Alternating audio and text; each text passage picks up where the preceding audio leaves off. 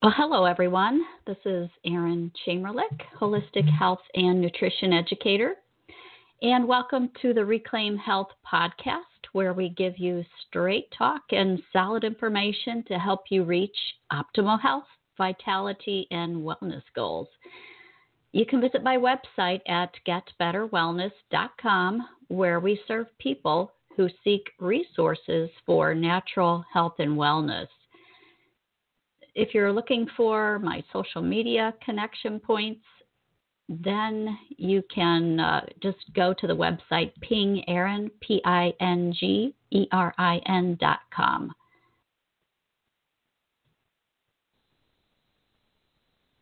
Good morning. We are going to have an exciting topic today dietary choices to help prevent and fight cancer.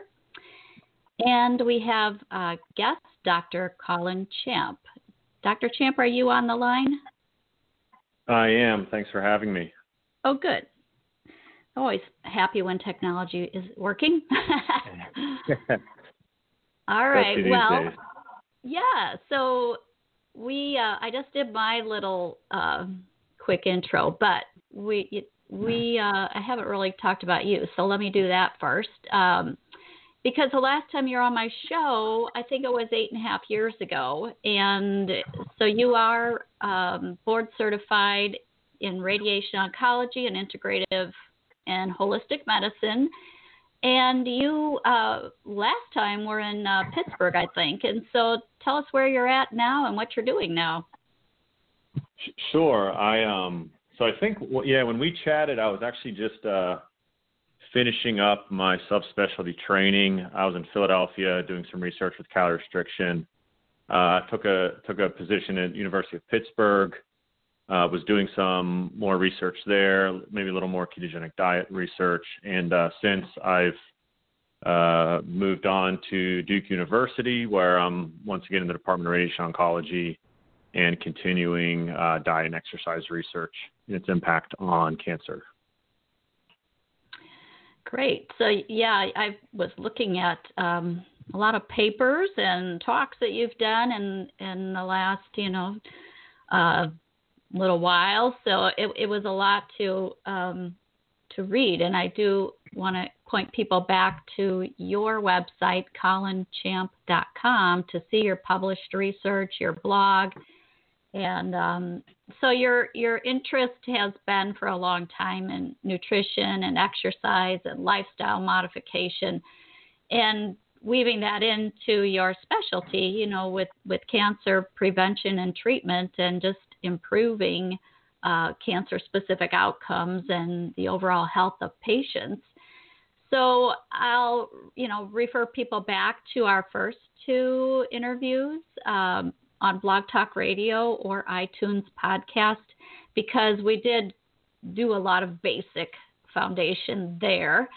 And um, and so you have two books out now. Uh, can you just tell us what the names are and a little bit about these books? Sure. The the first is Misguided Medicine, um, and, and, there's two editions, but really the second edition is just kind of an expansion. So so check that one out, not the first edition that's really just uh, the, during my training, during med school, during residency, the the main issues that just irked me because there was not a great amount of of data to support them, but but I felt that it was really interacting with with health out, health related outcomes for patients. So re- really, it's those couple areas and an expansion on them, and, and really where we were we're kind of misguided, and ways to really think through them and, and take health back into your own hands. That, that's the first one. It's more of a general book, and then the second book is uh, Leonardo's Legacy, and that uh, I actually forget the forget the byline because I change it so many times that it's the uh, uh, it's the art and science of uh, dying cancer through the through the years, um, and basically it's a it's interweaving story of my great grandfather Leonardo coming from Italy, uh, from an area where there's a lot of people living past the age of 100, where they followed a Mediterranean diet.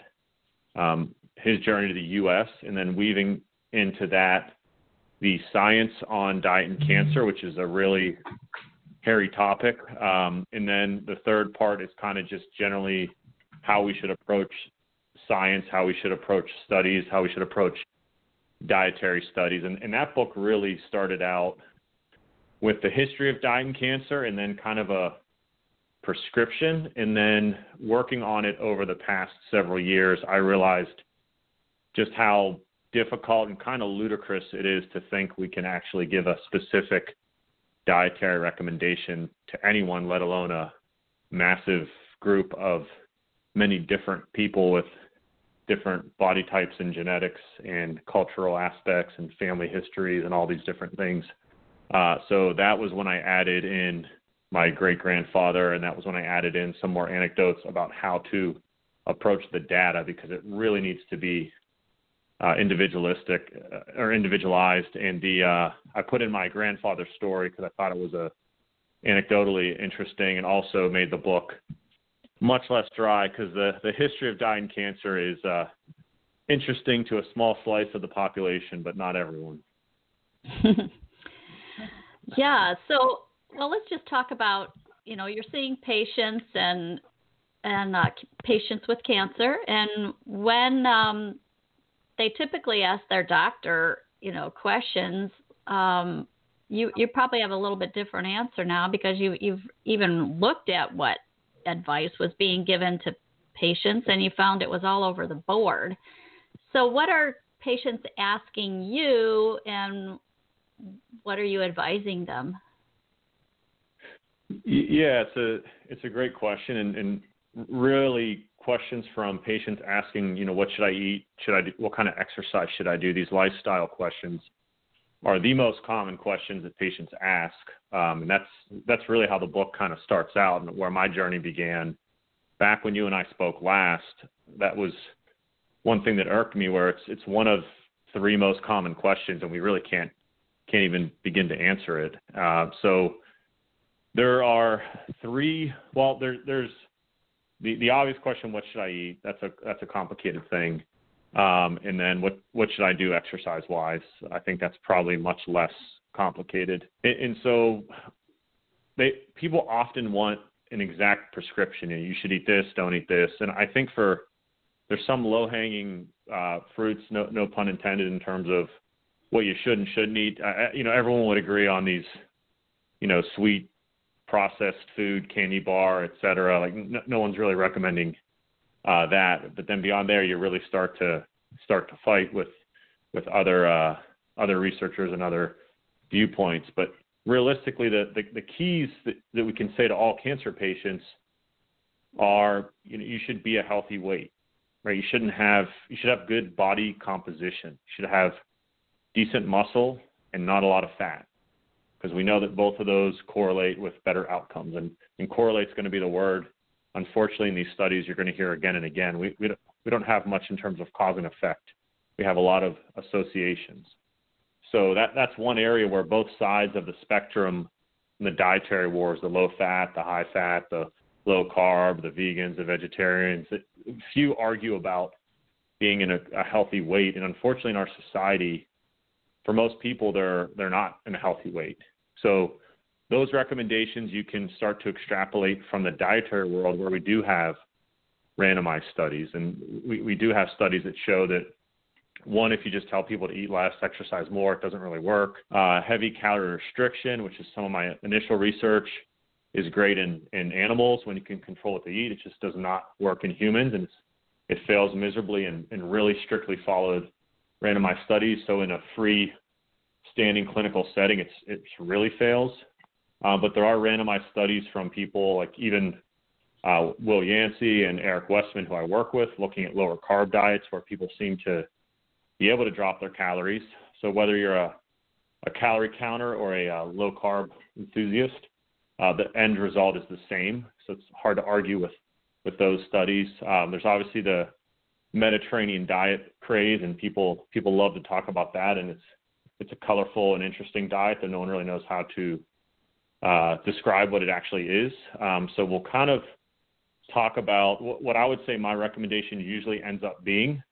Uh, again, taking the person into account, taking their their culture, their background, their views, etc. It's it it really is kind of a a Mediterranean esque, and I hate to use that word, but lots of green leafy veggies, the, the foods that few would argue are not healthy for you. Uh, some fruits, especially berries, uh, and then healthy animal sources, healthy fat sources, eggs, uh, healthy cheese sources, those kind of foods. It, it's, it's harder to argue with those. So those are the things I'll talk about with people, and those are the general recommendations and the general weight loss recommendations. And, and you'll get other groups of people that come in, and I always make this joke that they, they come in in their Lululemon and they come straight from the gym.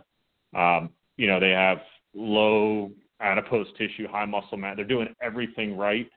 Those are the people that we really don't know what to tell them.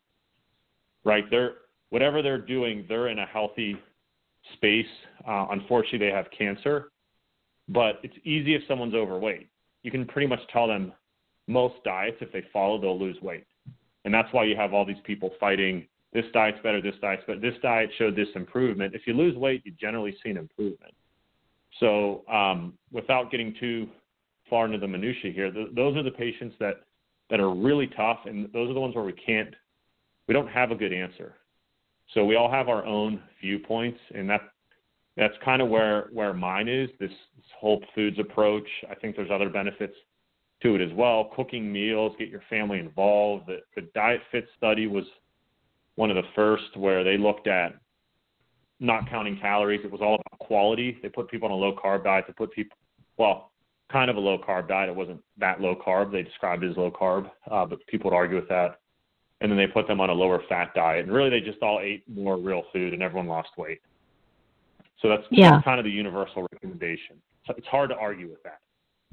Right. Well, and the the Lululemon skinny people who are fit, I should say, um, there there's the whole metabolic syndrome thing, and the people who are dealing with that on the outside, they may look healthy, but Mm-hmm. You know, me being one, you know, I weighed 100 pounds and I didn't know I had diabetic level blood sugars and insulin resistance and, you know, all these things going on, which would also be inflammation. So, can you talk about the risk factors for metabolic syndrome and how that might be, like you said, a starting place because we do have you know, in the dietary world, uh, the research for that.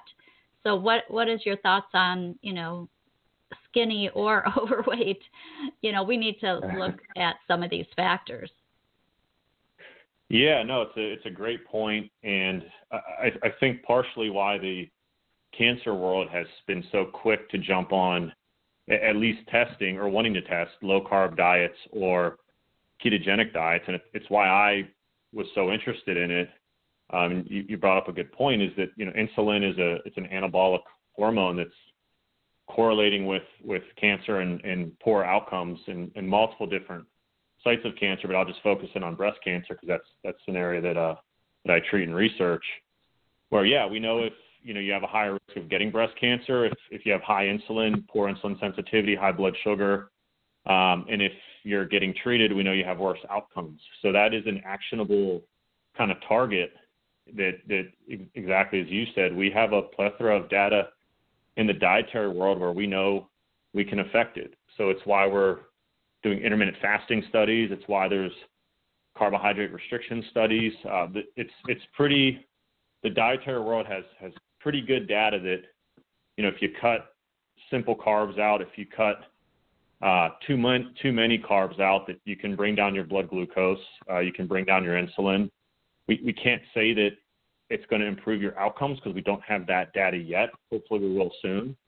Um, but there are studies uh, run by places like Virta Health where they do have large groups of people that have gone on carbohydrate restricted diets to, eat, to even some some pretty severe uh, restriction, and they're seeing profound benefits in terms of blood glucose, hemoglobin A1C, uh, and insulin levels. So absolutely, once once we start going further down into the weeds from weight, you can go to other things like insulin, blood glucose. Beyond there to inflammatory factors, et cetera, it starts to get a little more difficult because there's less data. Uh, but for sure, insulin and blood glucose, it's, it's, it's pretty hard to argue with improving those through diet and lifestyle. So I'm not sure if I lost you there.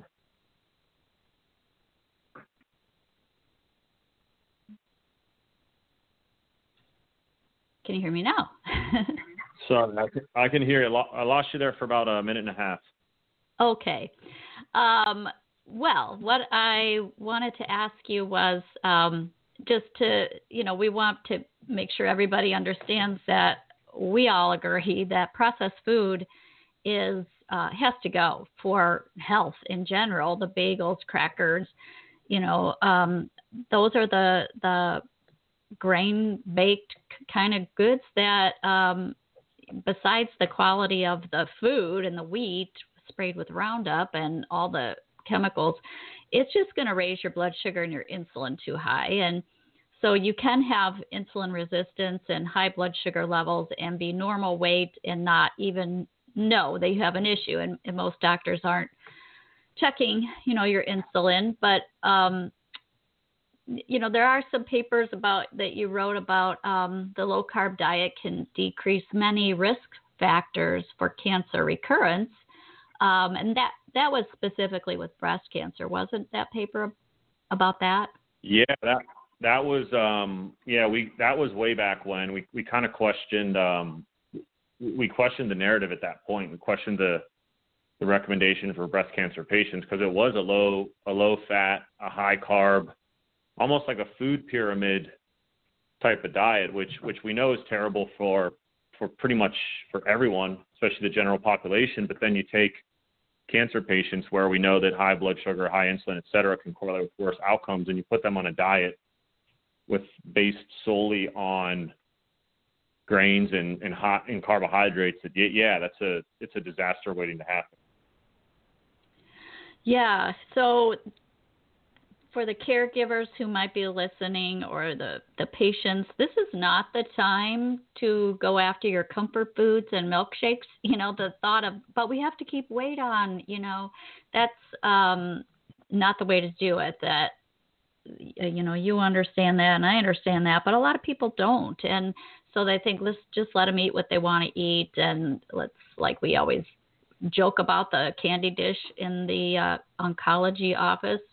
But we do have mm-hmm. you know recommendations that we want to leave people with and and um, it's you know there are benefits to eating a low carb uh, and and or ketogenic diet um, but then we we see people going the wrong direction trying to do this just for weight loss reasons let's say but um, everything starts to get to this reductionism that the the thing that only matters is if I can pee purple on the ketone stick, you know. So, um, what are your thoughts on keto products and you know things to just create ketones in the body? Yeah, I mean it's it's an unfortunate side effect of the trying to make money on you know it's hard to make money on ketogenic until you start making ketone products, then it becomes much easier to make money on the ketogenic diet. You know, the, the, the issue is first off, we don't know that it actually works to affect cancer outcomes. That's number one. And everyone needs to know that because we don't have that data. So we can't be prescribing something that we don't even know if it works or not. We know for weight, doing it for weight loss.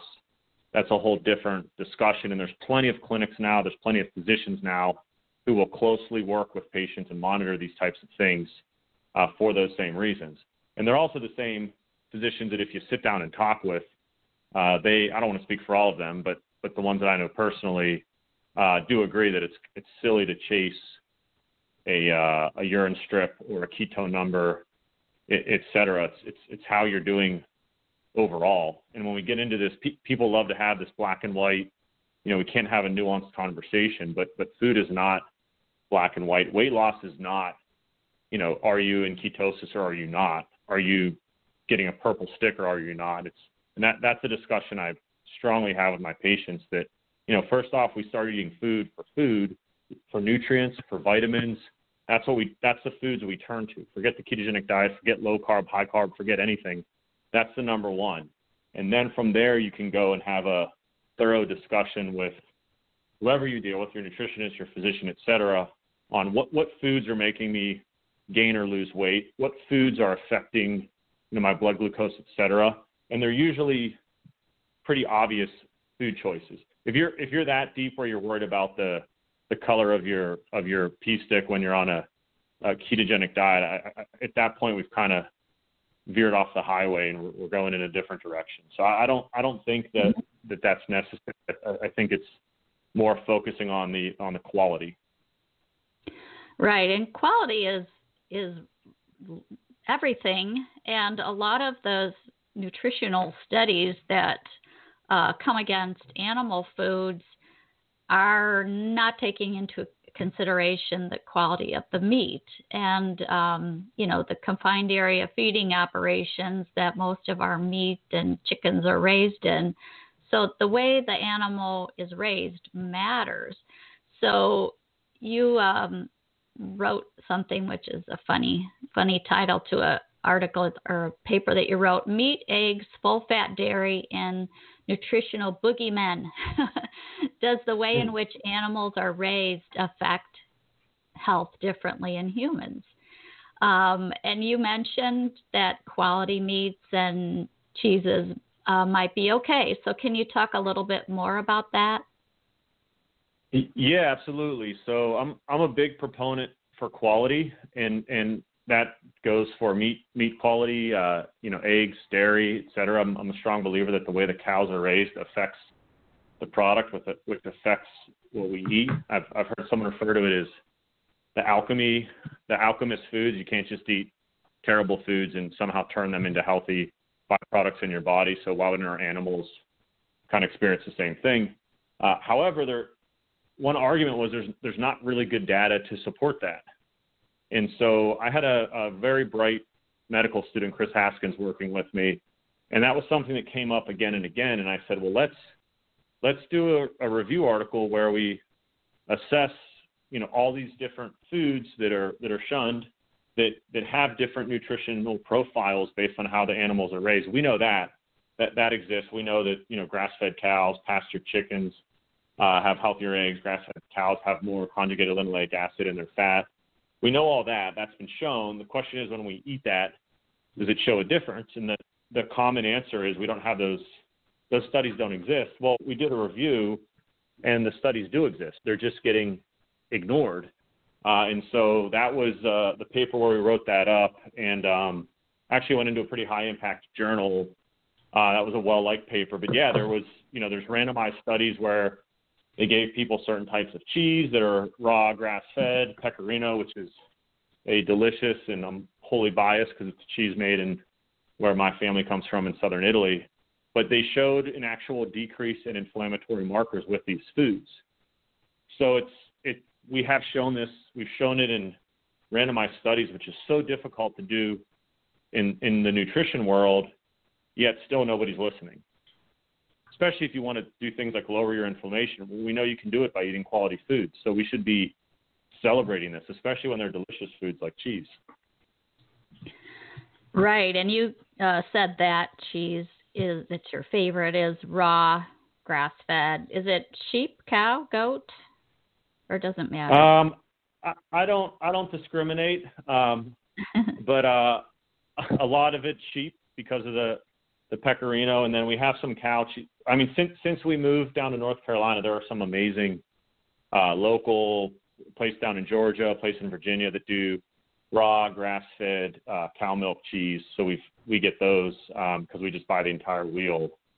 Uh, and the pecorino, my, my wife was going to surprise me with a whole wheel of pecorino cheese from Italy, uh, but they're about 40 pounds and they cost, I think, $12,000. That was a bit outside of our budget. Darn, that would have been a great gift. yeah, yeah, we can yeah, find exactly. we can find it. I I moved to Nashville, and uh, you know we can find farmers here, and uh, even Whole Foods has maybe two or three different raw grass-fed goat cheese or cow cheese. But mm-hmm. anyway, mm-hmm. that the point is that there are things like you said, um, the omega three CLA that are in quality foods, grass fed meats, pasture raised chickens, and they do make um, a difference, and they have been in studies that, but the studies are being ignored. So I um, know it just keeps going on deaf ears, but that's why we keep talking and sharing and things like that. Uh, now, I want to ask you things that people, you know, th- th- there are people who, you know, say you must not eat meat when you're a cancer patient, and then they cite different things like um, insulin growth factor and methionine. Can you talk a little bit about that and what your thoughts are? Sure. Um, and again, reiterating it that we, we don't have great studies in general. We do have a smattering of preclinical studies, so petri dish studies, animal studies that pretty much support any view. You, you can find any animal or any petri dish study to support most dietary views. I'm sure there's some fringe ones out there that you can't, but the, the, the major ones you can. Uh, and, and IGF is a, like insulin, I mean, IGF is a growth factor. That's what the GF stands for in it. Uh, so it can promote cancer growth. That, that's for sure. Uh, so that's kind of been a stronghold view on a lot of the vegan and vegetarian groups that if you don't eat meat, it'll lower your IGF. a lot of them point towards if you don't drink milk because there's some hormones in milk.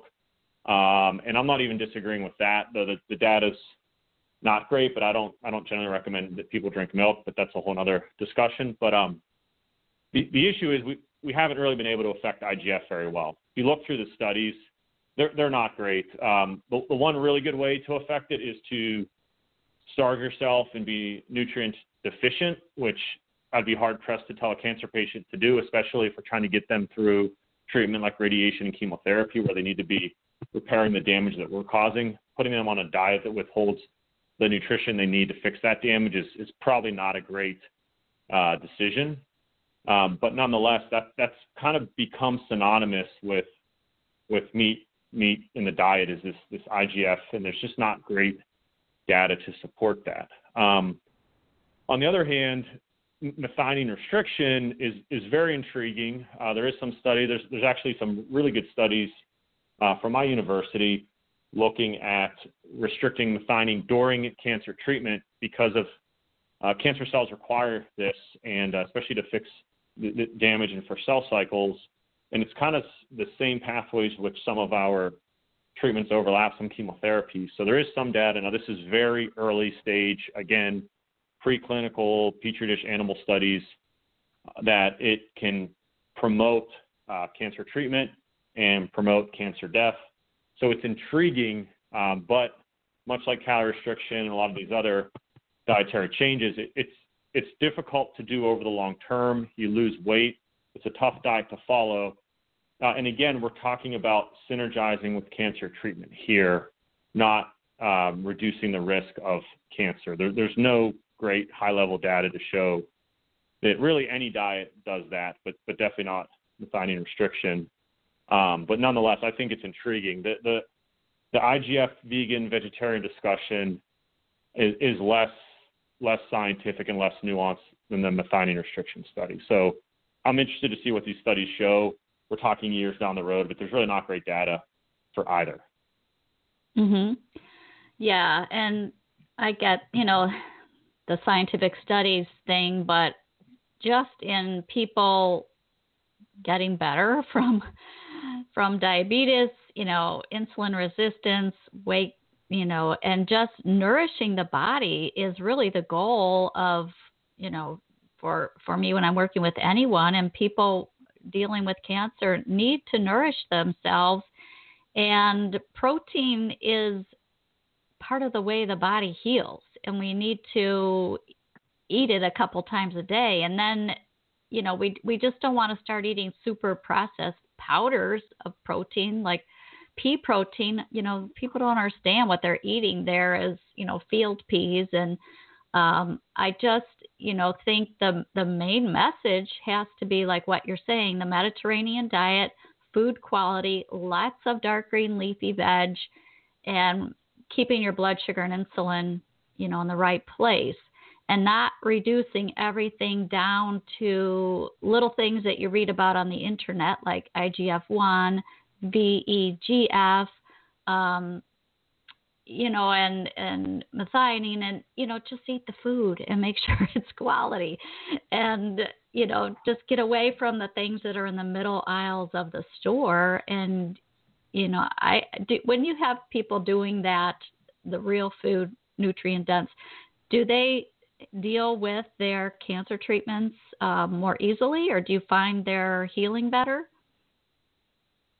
It, it's it's tough to say. I mean, I find people that take a proactive approach in their diets, um, they, they generally feel empowered during their treatment. It's it's something positive. It's something they love to talk about.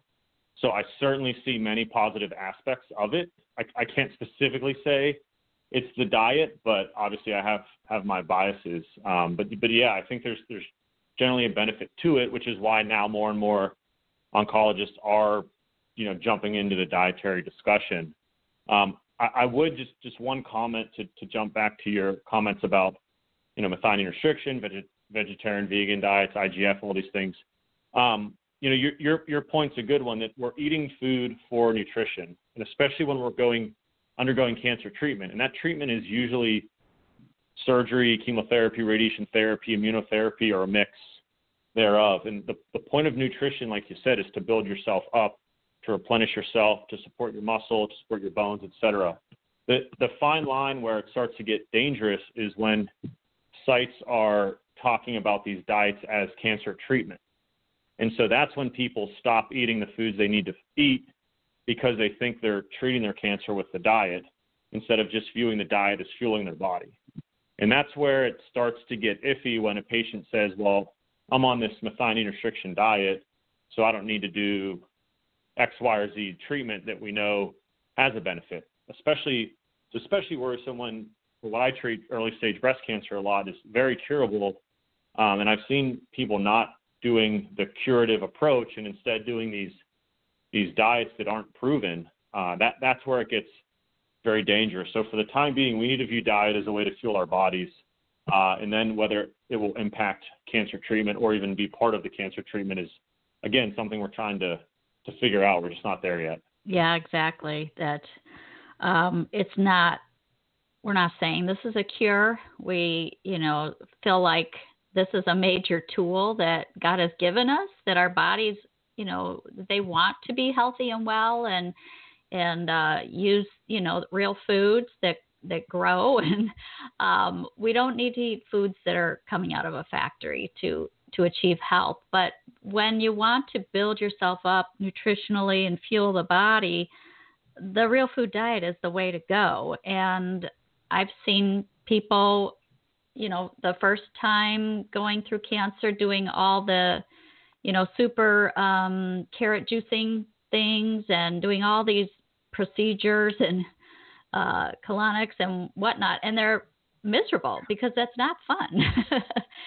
and yeah. then the same person, if they have a recurrence, you know, going through it nutritionally sound with um, a Mediterranean real food diet and just feeling great, loving their food, feeling like the food is really helping them and nourishing them, it's a different experience. So it's it's just something there isn't a one way for everybody, but you don't want to put yourself in a little box that's miserable because that's part of healing too is in you know joy.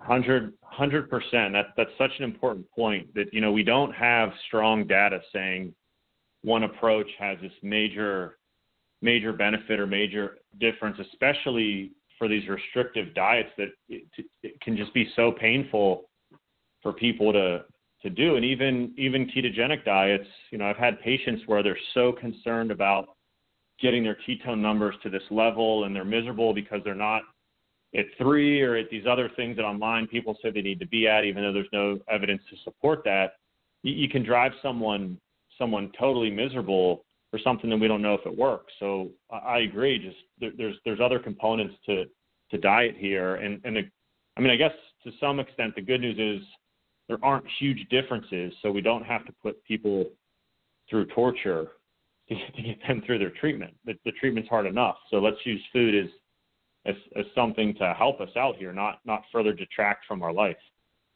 Right. Now I will say, you know, because I'm a person who was walking around um with super high blood sugar levels and not realizing it, that possibly using a blood sugar meter might be your best friend for dialing in how many carbs your body can tolerate. Because through doing that, I found out I don't tolerate very many, and um, and and it was going on for years to the point where my fingers and toes were starting to get tingly, and once I ate to keep my blood sugar you know, at, at uh, a level below 140, um, then things changed. And so that might be a stronger message. But for me, I do eat a ketogenic diet because that's what um, keeps me in the range. But mine is not um, including much dairy, just some raw cheese now and then. But it's high, uh, you know, non-starchy vegetable, quality meats,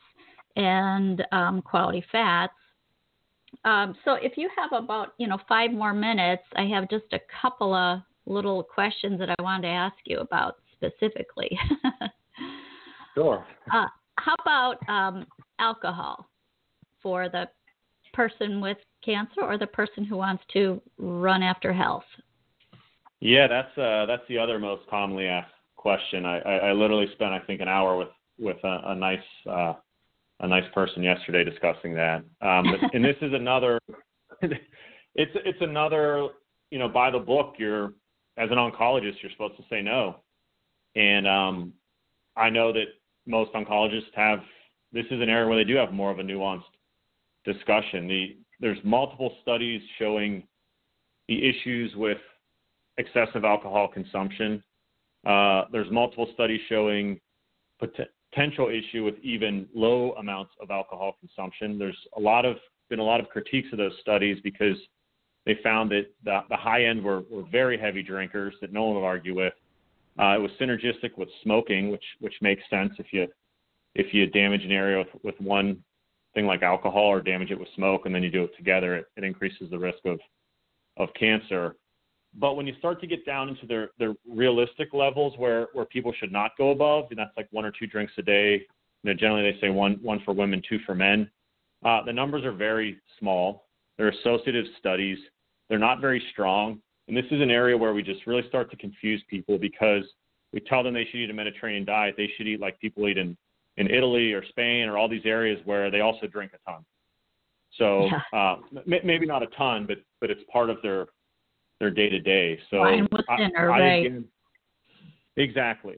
So I again, and, and I'm biased here because full disclosure, my my wife runs a company that does this, so um, there is a conflict there. So full disclosure, mm-hmm. but if you if you look at red wines that are made properly, they have high amounts of polyphenols and many of these other chemicals that the same groups that say we shouldn't drink alcohol promote green leafy vegetables, promote berries, promote these other foods because they have high amounts of the same chemicals. So I'm not saying if you you can get those from just drinking red wine. Obviously, you're not going to drink your vegetables in an alcohol source. But if you're going to drink alcohol, there's there's a smarter way to do it. It's it's not like every aspect of food. It's not a black and white thing. It, it's not a zero one equation. There, there's a there's a middle ground so, you know, you can't take someone taking a shot of alcohol or a couple shots of vodka every day mm-hmm. and then compare them with with a glass of red wine and say they're the same. Mm-hmm.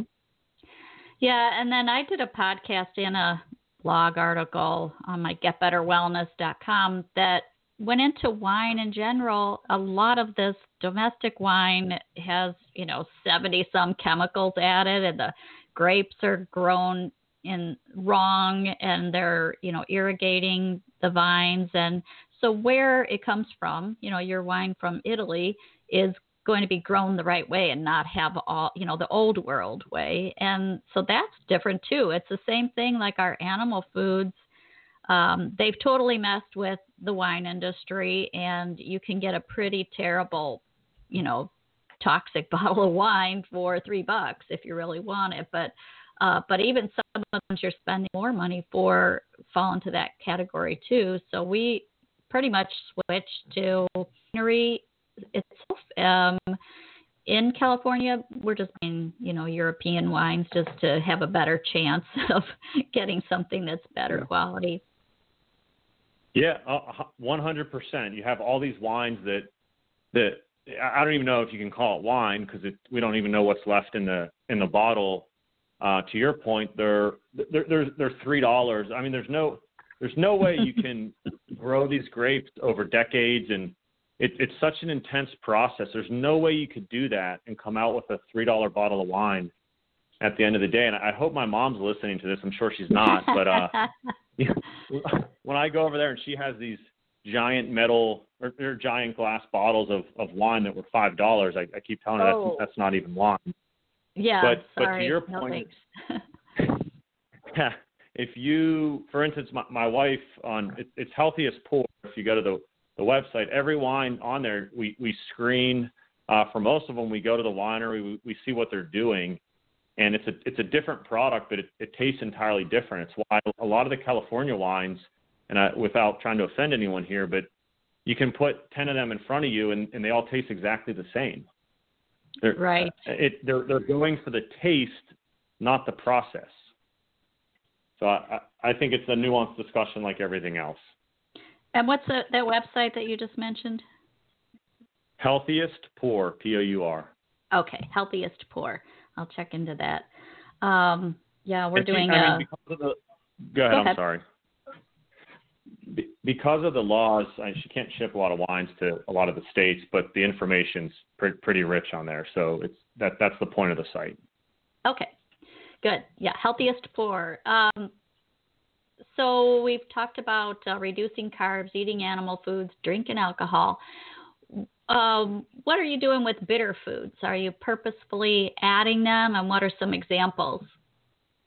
Absolutely. Coffee in the morning, dark chocolate, high in fiber, low in low in sugar, um, bitter vegetables, green leafy veggies, even fruits that we do are generally more on the on the bitter side. You know, small berries, raspberries, etc.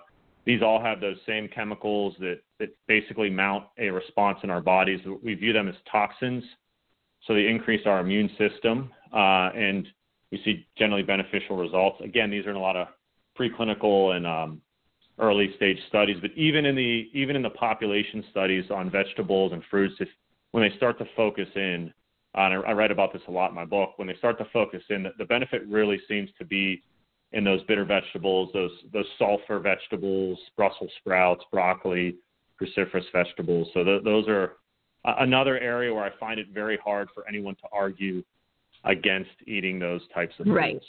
Yeah. Regardless of what side you're on. Yeah, and the same with um, sprouts, like broccoli sprouts are going to have some of those beneficial chemicals in them. So if you can, you know, I was growing them in my dining room for, and hmm. and and uh, it's it's really easy. It's just if you go out, out of town a lot, then that's the issue. they don't like to exactly. them. But you can buy them in the store, and uh, the sulforaphane is higher in the sprouts than the actual broccoli, I believe. So there's benefits. You know, you just eat a variety. Don't like fall in love with um, one thing and eating your you know bag of Brussels sprouts every day. Just vary. Go for the dark green. Look in the produce section. What are you not putting in your cart, and maybe because you just need to see how it's prepared. Um, you know, let's talk about protein powders. Are there any like collagen or gelatin or anything that you know people can incorporate into like a real food shake? Not a milkshake, I, but I'm not a huge fan. Um, I, if there's a, a dietary deficit, then I'll recommend them, and that that usually means uh, I'm I'm in, more so in the cancer world, obviously, but but if if a patient's really having trouble uh, with with muscle loss, with sarcopenia, and weight loss, uh, and they're also having trouble eating, i.e., from our radiation or from the chemotherapy, there's there's toxicities that don't allow them to eat large amounts of food. Then we'll push we'll push uh, protein powders and you know any of whey, collagen. I mean, any of them. Uh, we we generally try to push them without a lot of other ingredients, without a lot of um, sweeteners, they have to do a sweetener, stick to stevia. There's there's not great data on on any of it. But again, the, the key is these these are people that aren't able to get their nutrition uh, the old-fashioned way. So that's, that's really the only time I, I, recommend them. Yeah, yeah, I just prefer to blend my vegetables, you know, um, and not buy a powder that says vegetables are in there because I'm like I I see myself putting in two stalks of celery and avocado and handful of spinach and that's just not going to be in a scoop of powder. I'm sorry. So and and the mm-hmm. nutrients they're changed. You know if you have to freeze dry and spray and all that stuff. So just stick with the real food. Um, even if you you know blend it, you're still eating the real food. You're not you know I'm not a juicer because of the I like the fiber. Um, Mm-hmm. So we talked about um, oh, let me just these are this is big topic, but you can just say maybe a little bit about it. So low dose aspirin, statin drugs, and metformin are things people are seemingly thinking these are cancer treatments. Um, what? Why? why would they do that? And what are your thoughts? Yeah, uh, it's a great question. There's there is uh, there's some retrospective data to support some of those. We actually looked at uh, we looked at metformin in a couple different cancer sites. Uh, again, all retrospective, so not high level data. Uh, and and we actually didn't find a benefit. Um, I, I, think people were, for obvious reasons, if it improves outcome, metformin is, is really not a toxic drug. It, it potentially improves uh, metabolism, sensitizes insulin. So going back to the, you know, having too much insulin being bad. Um, and then statins interfere with statins do a lot of things. Um, they interfere with obviously cholesterol um, uh, production, and they also interfere with some pathways along there that are that are seen in cancer cells. They're also anti-inflammatory. Um, it doesn't mean these drugs don't have their issues. Uh, we actually did see a benefit uh, with statins in pancreatic cancer, but again, this was retrospective. Uh, so it's very mixed. So there's not great data to support that. I would highly recommend nobody take that on their own. Uh, I would. It, it needs to all be cancer site specific, and we need to make sure there's actually, you know, randomized study that support the usage of those drugs. But but there are some centers that have kind of a cocktail of all of them. Uh, again, the issue we run into is besides the fact that the stuff needs to be proven before we ever take it.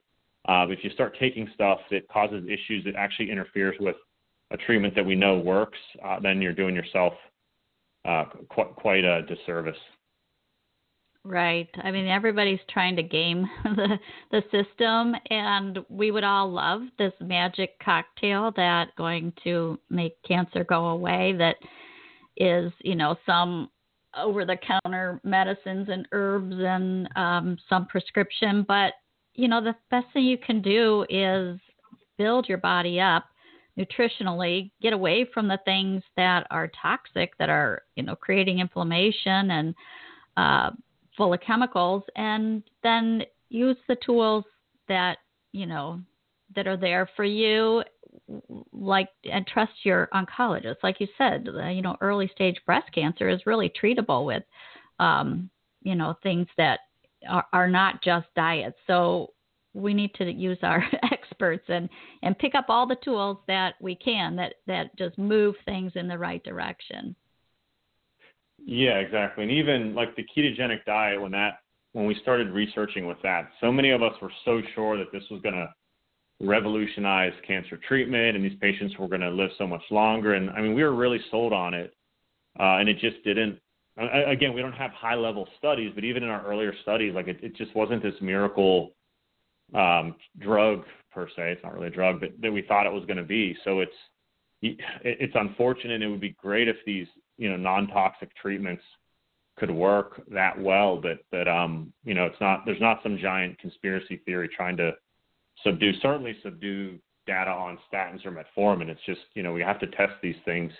Uh, it takes a while, and even sometimes things seem so obvious that they're going to be a treatment, and then you test them and they're actually not. Sometimes they're actually detrimental. Right. But the diet that reduces your serum glucose levels significantly is is a good way to go. And um, yeah, hard to argue with hard to argue yeah. with the diet that, that improves your metabolism. Right. And um, so I guess is um, you know this might be a good place to stop. Um, is there any you know any thoughts on treatment for is you know like glioblastoma? It's the same whether it's breast cancer or glioblastoma or you know lung cell, um, ovarian. You know our thoughts are the same, right? That you want to nourish yourself and and just be in a great place to do the treatments that are recommended for you. That that's yeah. At this point, that's the best recommendation we can make. Get yourself mm-hmm. healthy, supply your body with the nutrients it needs, do the treatments that that are shown to work. Um, but but even then, the, there's usually not one treatment that's recommended to everyone. It's very it's very individualized. But but yeah, get yourself in the best shape you can with your diet. Well, thank you, Dr. Champ. Uh, I'll point people back to your website, colinchamp.com, and check out your two books and research. And I actually wrote a book this year, too. um, the Reclaim Diet is just what I've been telling people for 20 years that just works, and it's based on real food and helping people identify their food sensitivities and reduce inflammation and blood sugar and insulin is is a whole chapter by itself because a lot of people are running around um, with high insulin levels and they don't have to be if they just would understand the kind of foods to eat. So that's the reclaim diet, and all my stuff is on uh, Ping Erin P I N G E R I N because Chamerlik is hard to spell. so thank you, Dr. Champ. I appreciate your time today, and um, I'm going to check out the wine website, and I'll keep keep tabs on you and your papers. Thanks so much for having me. I appreciate everything you're doing. Thank you. Have a good day. You too. Bye. Bye.